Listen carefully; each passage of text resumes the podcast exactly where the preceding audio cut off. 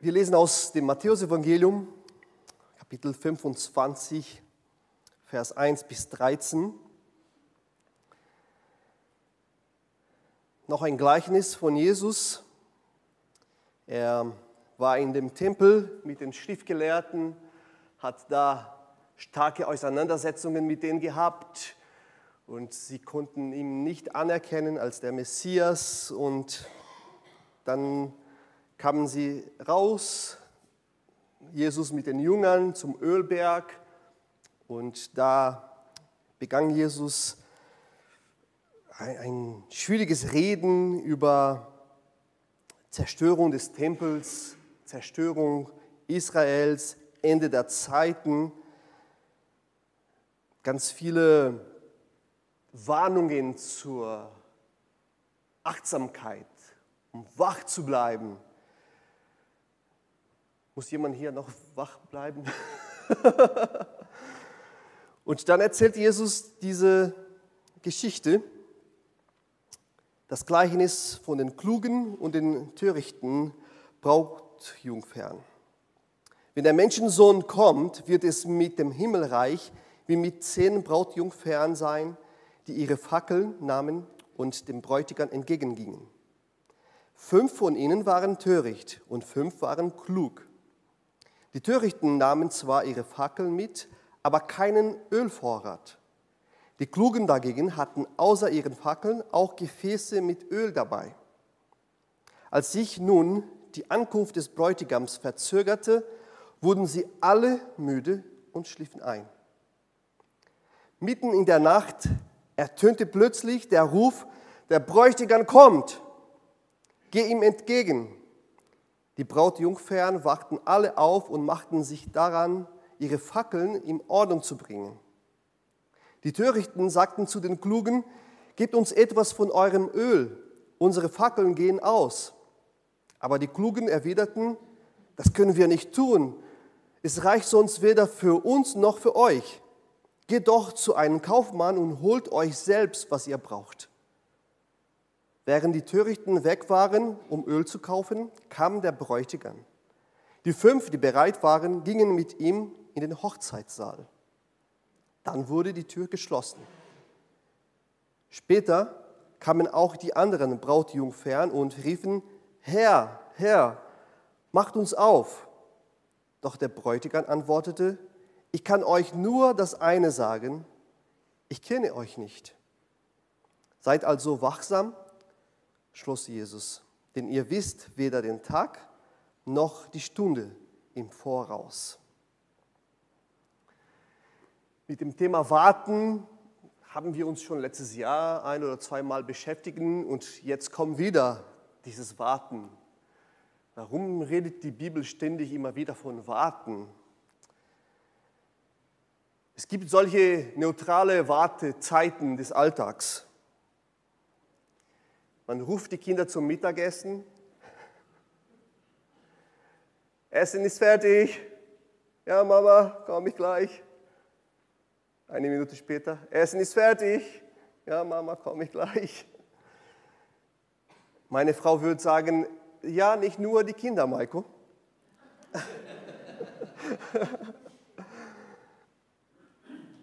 Man muss auf den Zug warten. Heutzutage viel mehr als früher wahrscheinlich. Wir hatten einmal einen Gastlehrer auf der Bibelschule, Steve Rennick, und er, er erzählte eine kurze Geschichte, was er mit Rainer Kliener, der frühere Pastor hier, er war, der Steve Rennick hier im Bergen der Gemeinde mit Rainer, und dann äh, musste er wieder zurück nach Fritzlar, der Steve Rennick. Und dann hat Rainer ihm in den Zug zum Bahnhof gebracht und gesagt, um 16.30 Uhr steigst du aus. Der Amerikaner Steve Rennick verstand das nicht. Wie? Sagt mir die Station, nee, nee, die Uhrzeit wird schon stimmen. Gute Zeiten, oder? Und dann erzählt er, erstaunlich, das war genauso, um 16.30 Uhr stand er an der Tür und war die Tür auf. naja, oder wenn wir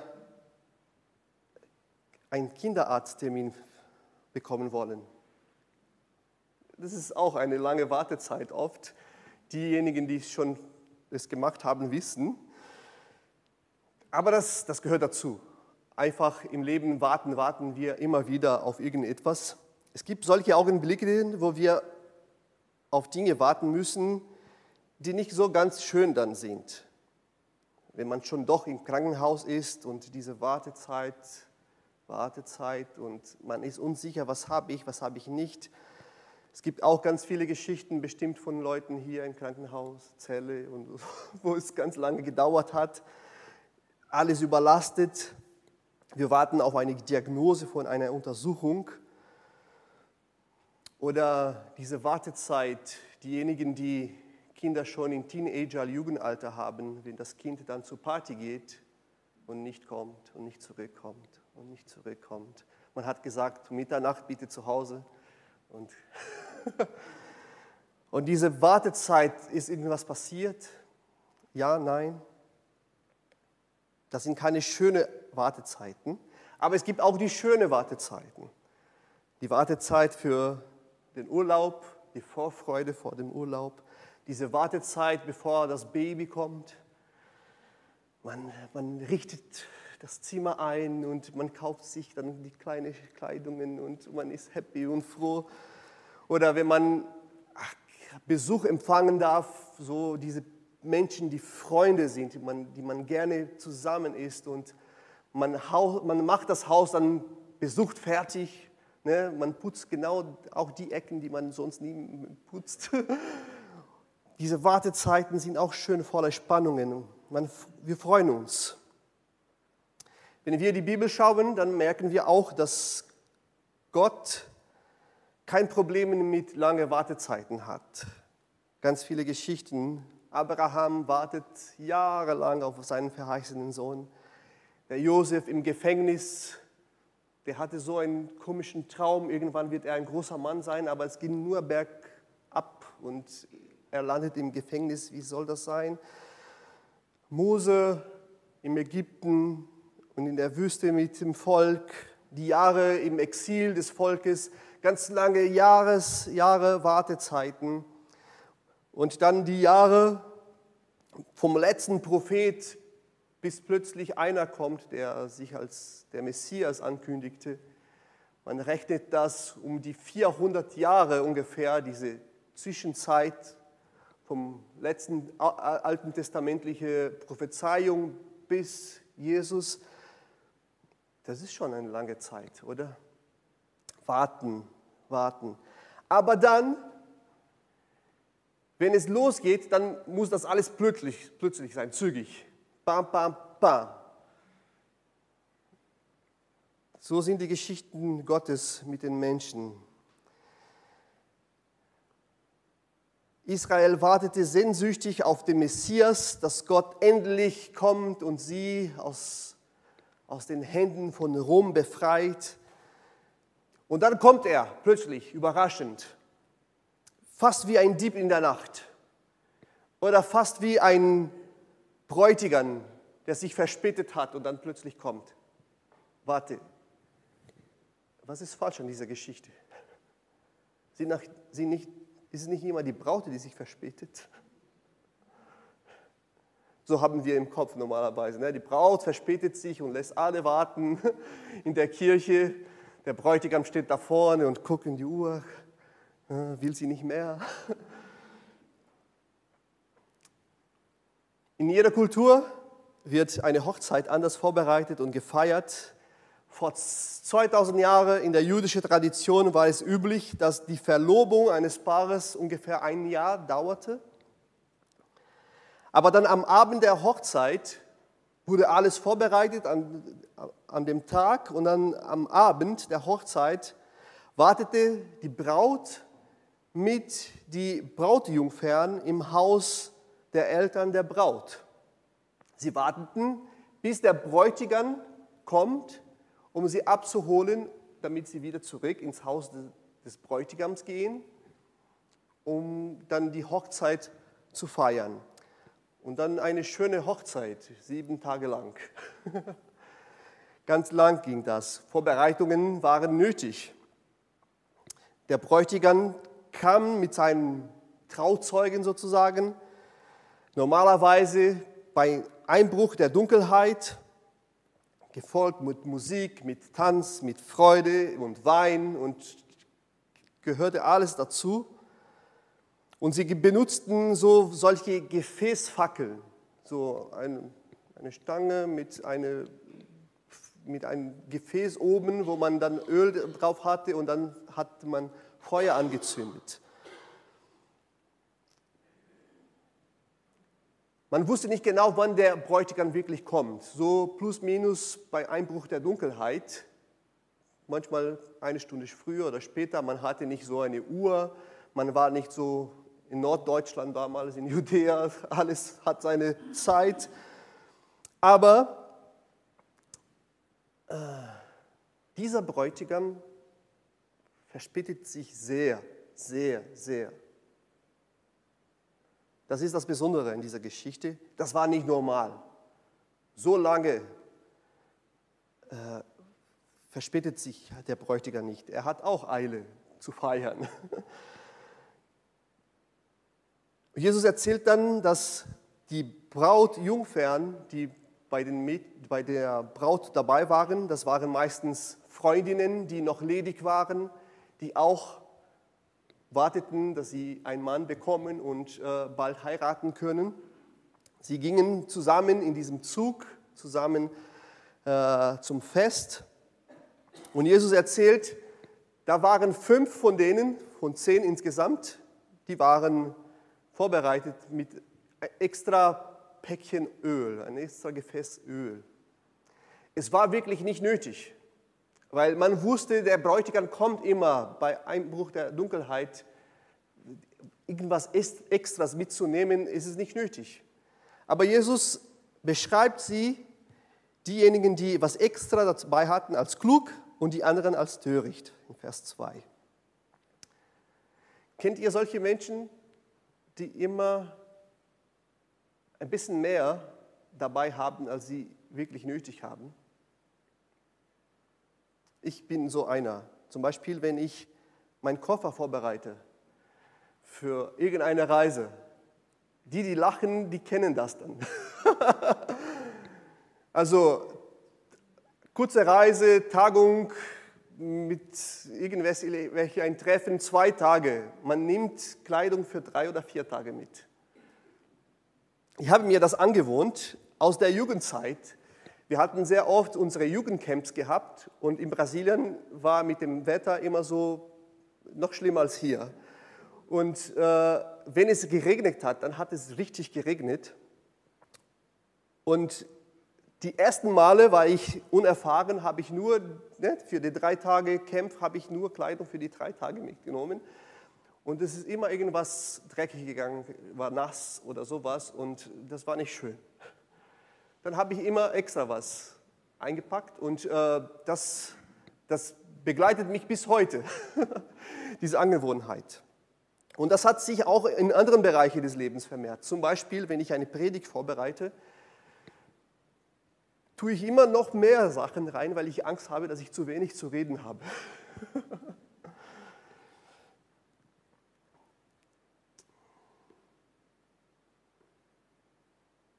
Sie müssten warten und warten, bis sie alle eingeschlafen sind. Alle schlafen ein. Die Klugen und die Törichten und die braucht auch wahrscheinlich.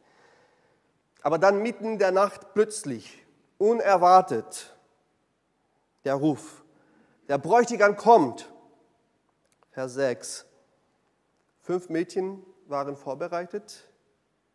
Vielleicht wussten sie, dass der Bräutigam Brasilianer war oder keine Ahnung. Ja, mit der Uhrzeit hat er nicht so ganz.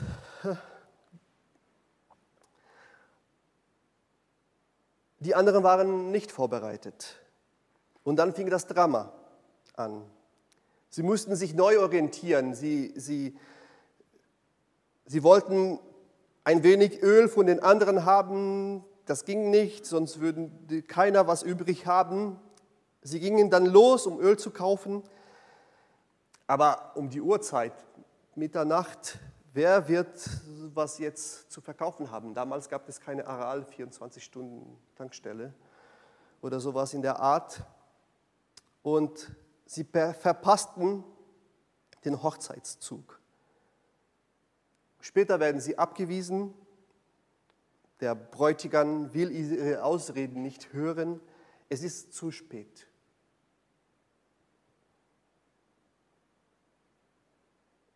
Israel hatte sehr, sehr lange auf den Messias gewartet.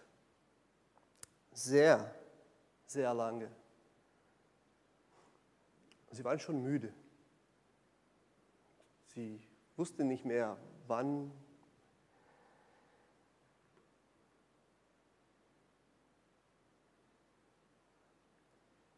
Viele waren die Menschen, die noch vor Jesus sich als Messias bekannt gemacht haben.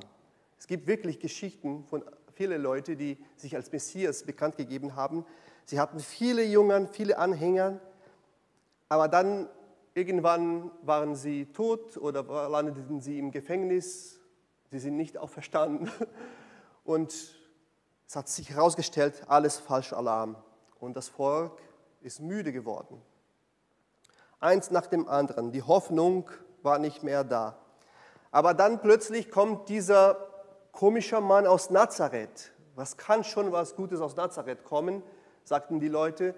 Aber vielleicht ist er doch der Messias. Und viele Menschen haben ihn erkannt, haben gesehen, das ist der verheißene Messias und folgten ihm nach. Obwohl Jesus nicht alle Erwartungen erfüllt hat, was die Leute damals hatten von einem Messias.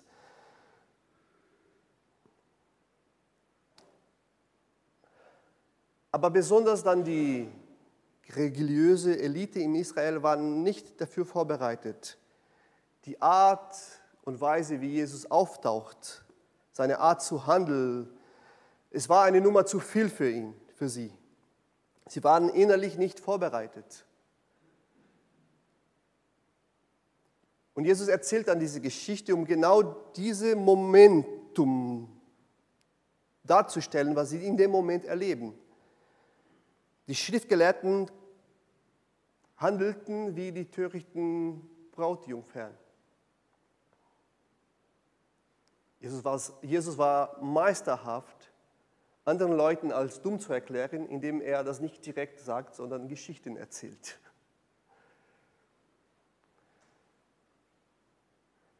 Der Messias war da und sie konnten ihn nicht erkennen. Sie konnten nicht akzeptieren, so einer kann nicht der Messias sein.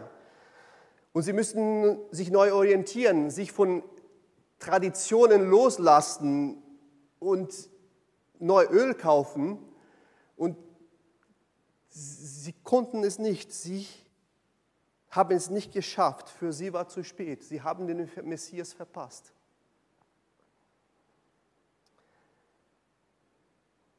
Dieses Gleichnis war eine Mahnung für die Menschen, die damals mit Jesus gelebt hatten damit sie wach werden und sich vorbereiten. Es ist auch eine Mahnung zum rechten Warten für uns heute. Können wir auch für uns übernehmen. In christlichen Glauben warten wir auch. Wir warten auf die Ankunft des Messias, die Vollendung von Gottes Reich, damit wir vollkommen in der Gegenwart Gottes sein können.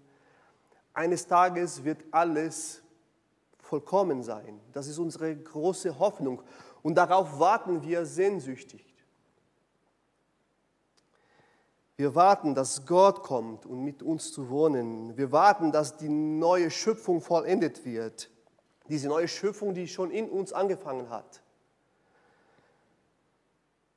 Aber wie lange müssen wir noch warten? Ich sage euch, keine Ahnung. Und jeder, der versucht, das zu spekulieren, wird scheitern. Jesus hat schon uns gewarnt. Und Menschen aus aller Zeiten haben immer gesagt, das, was wir jetzt erleben, das ist das Schlimmste überhaupt. Jesus muss bald kommen. Die Leute im ersten, zweiten, dritten Jahrhundert litten stark unter Verfolgung. Ein, ein römischen Reich, der Menschen unterdrückt hat. Es könnte nicht schlimmer sein das sind alle Zeichen der Wiederkunft Jesu. Mittelalter. Ja, es, es kann doch schlimmer werden. Jetzt ist die Zeit. Was kann noch schlimmer werden als diese Kirche, die alle Menschen ausbeutet, die, die Liebe ist erkältet, Menschen haben keine Hoffnung, sie haben keinen Zugang zu Gott, zu Jesus richtig, sie sind unter der Macht. Nein, es geht doch weiter. Und dann kommen die Moderne und alle, uh, die Moderne, das kann noch nicht schlimmer werden. Und dann kommt die Postmoderne, was wir jetzt, das kann noch nicht schlimmer werden. Wann ist das Ende, wissen wir nicht. Was sollen wir tun? Warten. Das hat Jesus gesagt, warten. Sei wachsam, schaut die Zeichen, die kommen und gehen, aber sei wachsam, aber warten. Nun, es gibt eine richtige Art zu warten und eine falsche Art zu warten. Eine falsche Art zu warten ist zu sagen oder zu denken, ich glaube, der Bräutigam, hat es vergessen. Er kommt gar nicht oder den gibt es gar nicht. Das ist eine falsche Art zu warten, wo die Hoffnung ganz verloren geht, wo wir viel mehr Raum geben für Zweifel und Fragen, die sind gut und nötig, aber wir lassen, dass sie uns am Leben herrschen und irgendwann ist der Glaube weg, ist die Hoffnung weg. Das kann ganz schnell passieren, dass man sagt, ja, dass diese Geschichte mit, mit, mit dem Ende, mit dem Weltgericht und dass sich alle verantworten müssen, das ist eine falsche Art zu warten, weil das, das macht nur, dass diese Skepsis äh, wächst und das hilft nicht weiter. Wenn du auf diese Art und Weise wartest, dann möchte ich dich herausfordern, diese Position zu überdenken.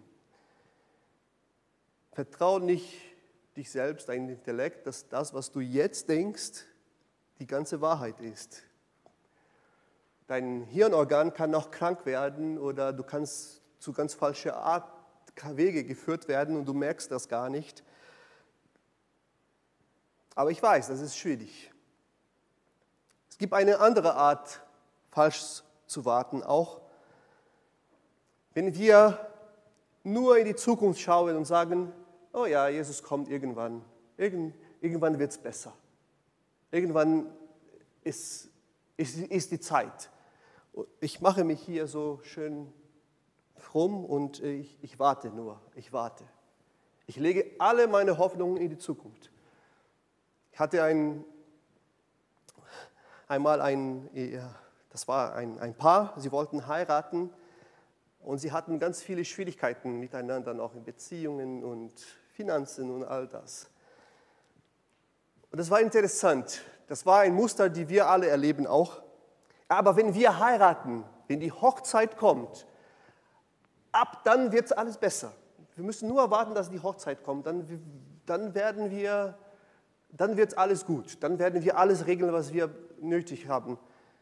Ich habe gesagt, warte, hör auf, eure Hoffnung auf diese Zeitpunkte in die Zukunft zu setzen, von dem ihr sagt, dann kommen wir dahin und dann ist doch nicht gut. Ja, wir müssen warten, bis das erste Kind kommt. Dann, dann geht's los. Und man schiebt immer die Dinge nach vorne und man arbeitet nicht heute, hier und jetzt an das, was zu arbeiten ist. Man trifft nicht die richtigen Vorbereitungen für das, was kommt.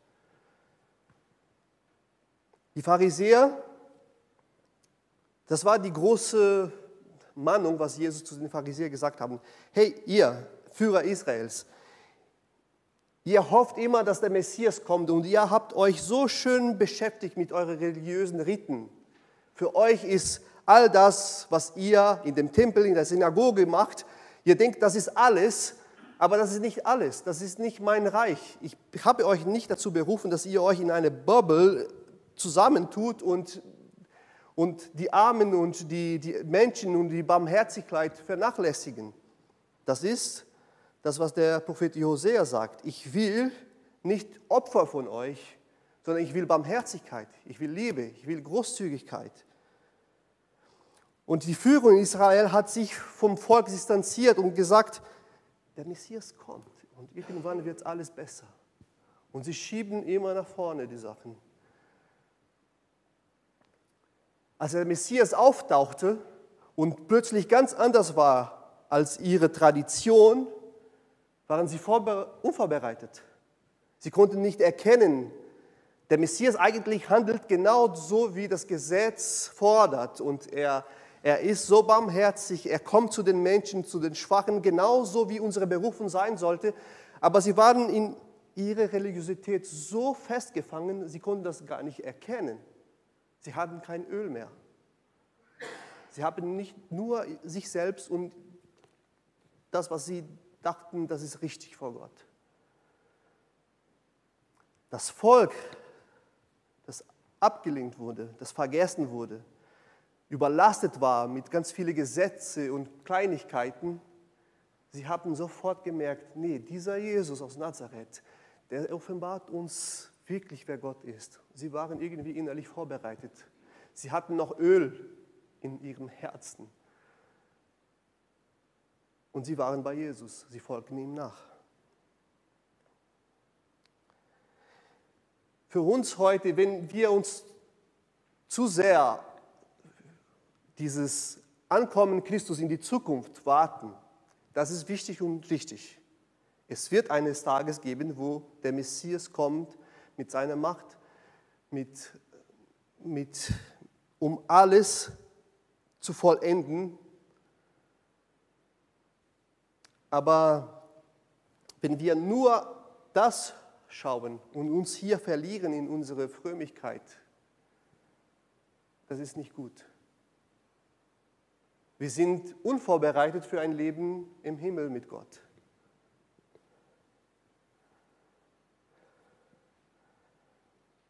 Wir müssen lernen, in eine Auferstehungshoffnung zu warten.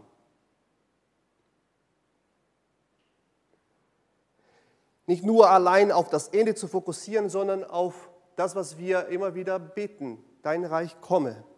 Wir beten in diesem Gegenwartsform. Dein Reich komme. Gott, ich möchte dein Reich. Christus, ich weiß, du kommst schon jetzt hier zu mir. Du wohnst mit mir. Und die Tatsache, dass Jesus gesagt hat, ich bin bei euch alle Tage, zeigt uns, dass Jesus nicht nur am Ende kommt, sondern er kommt schon auch vorher. Er kommt immer. Er ist immer im Kommen. Die ganze Geschichte ist das Kommen des Messias. Es wird am Ende ein Zeitpunkt sein, wo es alles vollendet ist, aber er kommt schon und er ist schon hier, mitten unter uns. Er wohnt schon in dir und in mir. Und wir gestalten das Leben, soweit es möglich ist, hier und jetzt, mit dieser Zukunftsperspektive, mit dieser Auferstehungsperspektive. Jesus steht schon als Sieger jetzt und reitet durch die Geschichte, nicht nur am Ende, jetzt. Und du und ich, wir sind Zeugen dieses Kommens in unserem persönlichen Leben, in unserer Gemeinschaft. Deshalb darf unser Warten nicht ein müßiges Warten, ein untätiges Warten, ein wir passen auf uns auf, nur hier warten, sondern wir gestalten das Leben so, wie Christus es uns beigebracht hat. Wir erledigen die Aufgaben, die er uns gegeben hat, sein Reich zu verkündigen, sein Reich zu leben, zu bezeugen, in Liebe und in Hingabe zu den Menschen. Und das ist die alte Botschaft, die wir immer wieder wiederholen, dass wir Salz und Licht sein dürfen, dass wir Vergebung mehr Raum geben als Hass. Wo Gnade den Eintritt in diesen neuen Reich. Es ist Gnade, was uns versichert, dass wir in Gottes Reich sind und nicht unsere religiöse Verpflichtungen, nicht Verdienst, wo die Versöhnung zwischen Menschen, zwischen Kulturen, zwischen Völkern mehr Raum gewinnen als der Hass,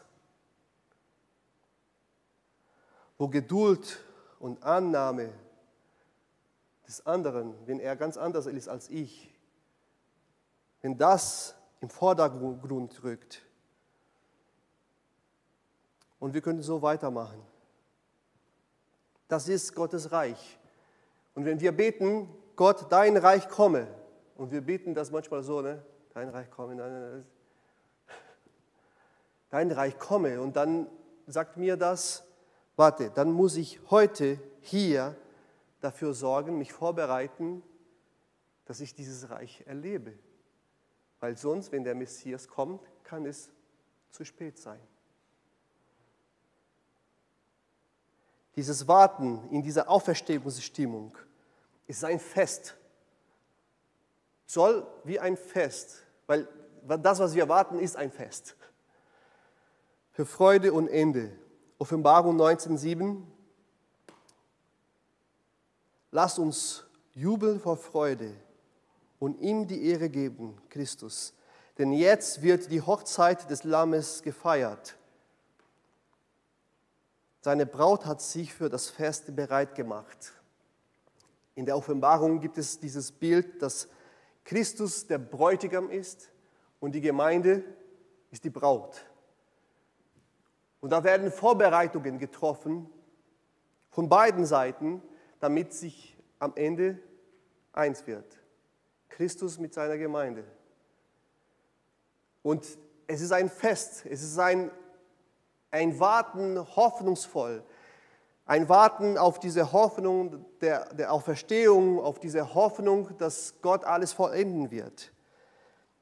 Und diese Hoffnung dürfen wir schon hier und jetzt erleben. Was bedeutet es für dich heute in deiner persönlichen Situation, sich mehr auf das Kommen von Gottes Reich im Hier und Jetzt zu beschäftigen als erstmal zu warten, dass irgendwann kommt. Was ändert sich in deinem Umgang mit Geld, Besitz, Zeit, Arbeit, Hobbys, wenn du dich darauf einstellst, dass Jesus gerade jetzt schon am Kommen ist?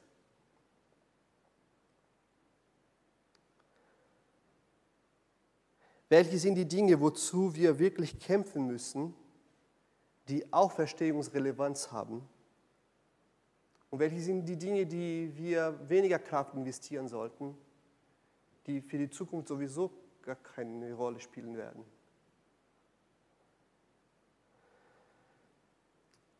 Wir können die Bergpredigt lesen. Das ist das Plädoyer Jesu, um die, um, damit wir in die Gegenwart leben und nicht in, in die Zukunft nur sehr herausfordernd.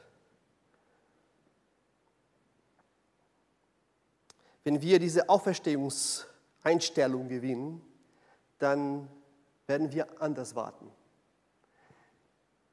Und auch wenn der Bräutigam nach unserem Gefühl sich verspätet und wir müde werden, wenn wir vielleicht sogar einschlafen und paar Sachen wirklich mühsam werden, dann werden wir dennoch vorbereitet sein für einen Fest. Lass uns vorbereitet sein für diesen Fest. Zu Jesus im Gebet fragen, Jesus, welche Vorbereitungen soll ich schon jetzt hier treffen? Was ist dieses Öl, was ich für mein Leben besorgen muss? Was sind die Veränderungen, die da geschehen muss, damit ich damit es für mich nicht zu spät wird, damit ich dich erkennen kann, jeden Tag, dein Kommen, jeden Tag zu erfahren. Möge Gott uns ja, diese Einstellung geben. Wir beten noch. Danke, Jesus, für dein Kommen in dieser Welt, dass wir es Jesus Christus es schon vor 2000 Jahren erfahren haben. Danke für die Hoffnung, dass eines Tages alles vollendet wird, was in Jesus angefangen wurde.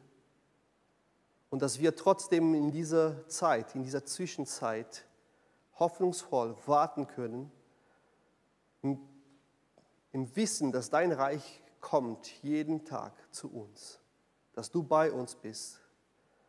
Schenke du uns die Kraft, schenke du uns bitte diese Aufmerksamkeit auf die Dinge, die wichtig sind, damit, wenn du kommst, Herr, wir mit voller Freude äh, mit dir sein dürfen.